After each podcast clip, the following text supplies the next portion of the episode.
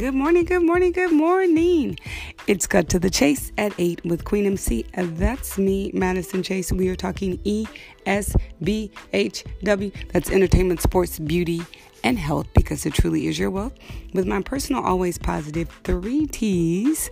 Let's take away tips and tools, hopefully, that you could use to live a life full of light, love, sunshine, integrity, and more honesty because this morning we're talking about the college scandal. How many parents are actually also indicted besides Lori Loughlin and Felicity Huffman? And what college representatives from coaches to counselors to people who actually stepped in to take the ACT and the SAT test for people yeah, it's so much. Like, this is a story that I feel like I could talk about for a minute, just like the other stories that I talk about. So, stay tuned. We'll hear a word from our sponsor, then we'll jump right into the headlines.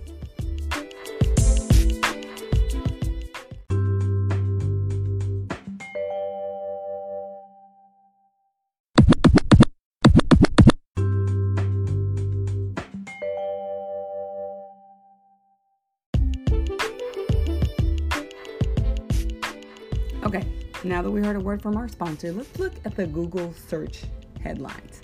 So when I type in college cheating scandal, there are 214 million results. Uh, that's a lot of results. So that means people are still talking about it because there's so many issues around it. So here are some of the headlines.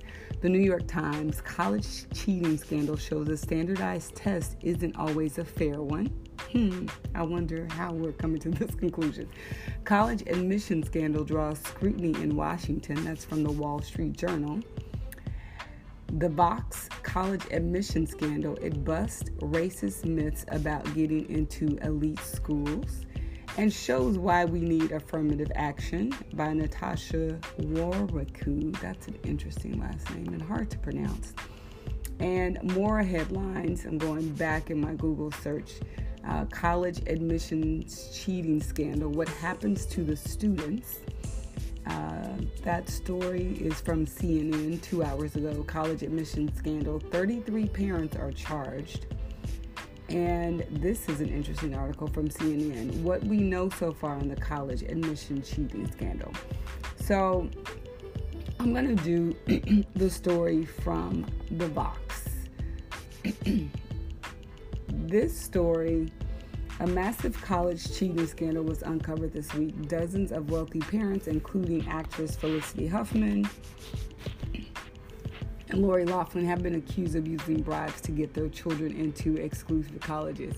And the interesting thing, too, I think it is Lori Loughlin's daughter. She was a quote unquote influencer and she talked about her college experience and how she didn't care about her grades. So essentially, she was telling on herself, and I don't know if they're using that as evidence as well against her. Uh, but the story goes on to say they've been accused of using bribes to get their children into exclusive colleges. I read the list of the 33 defendants and noticed something. Nearly all of them appear to be white. As a researcher who studies race in elite universities, I know that when many Americans hear college fraud, they associate it with people of color. Whether that's black students getting into school solely because of affirmative action or um, Asian American students pushed by merciless tiger, tiger moms to do whatever it takes, popular stereotypes around race tend to fuel the idea that people of color are cheating their ways into elite schools. Interesting article. Uh, the narrative that black students are given an unfair leg up in admissions through affirmative action is pervasive among critics of the program. The idea that beneficiaries have not earned their place in top colleges is damaging to many black students. It ignores the historical and ongoing ways that race shapes opportunities for children in the United States.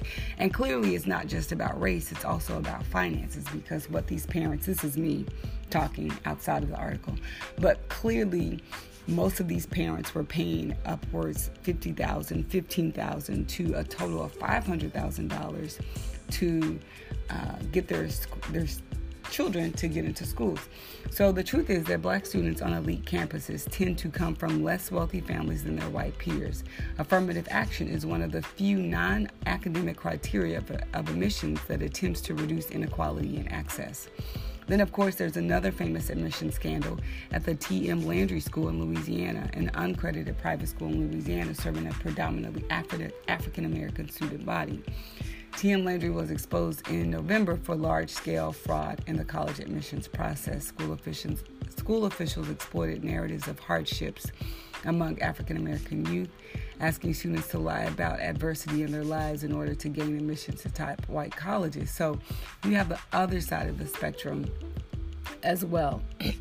then there are the ugly stereotypes surrounding Asian American students. Um,